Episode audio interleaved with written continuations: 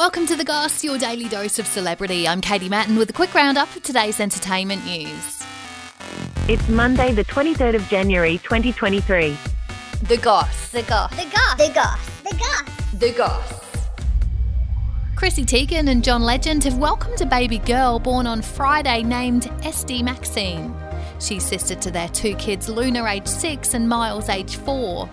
Chrissy revealed she was pregnant two years after the couple lost their baby son Jack when she was 20 weeks pregnant. I really somehow think I am a better person now, and I just have the best support system ever. So She terminated the pregnancy after doctors told her she and the baby may not survive if they continued.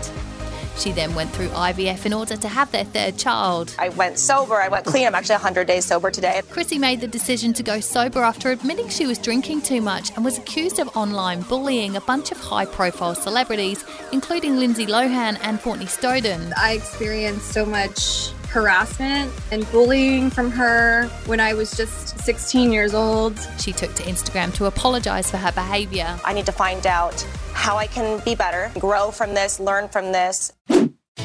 Selena Gomez has said she's actually single and likes being alone after reports she was dating Chainsmokers singer Drew Taggart. He did an interview saying he had been involved in threesomes with fans whilst on tours before the news he was dating Selena. I've always been who I've been. I've never really hidden anything.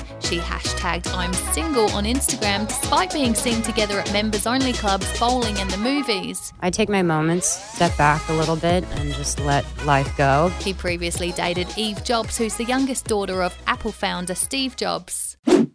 And Kelly Clarkson has been given a restraining order against two stalkers who kept showing up at her home uninvited. Definitely didn't see anything coming that came. The 40 year old singer now has a five year order against a man and a woman, which means they have to stay away from both her and her two kids, sons who are eight and six. I'm usually very open and I usually talk about everything, but in this case, I will talk a little bit here and there about how it affects me personally, but probably won't go too far into it because, you know, I'm a mama bear and my kids come first. The man turned up at her LA home on Thanksgiving, entering her yard, and then turned up later in the day on foot, ringing her doorbell.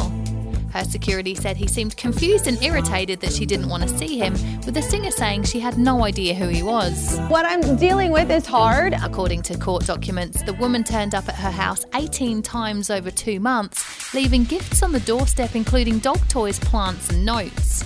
Kelly Clarkson has a net worth of $45 million. Follow us, like, rate, and subscribe wherever you get your podcast, and that's the goss for today. See you again tomorrow.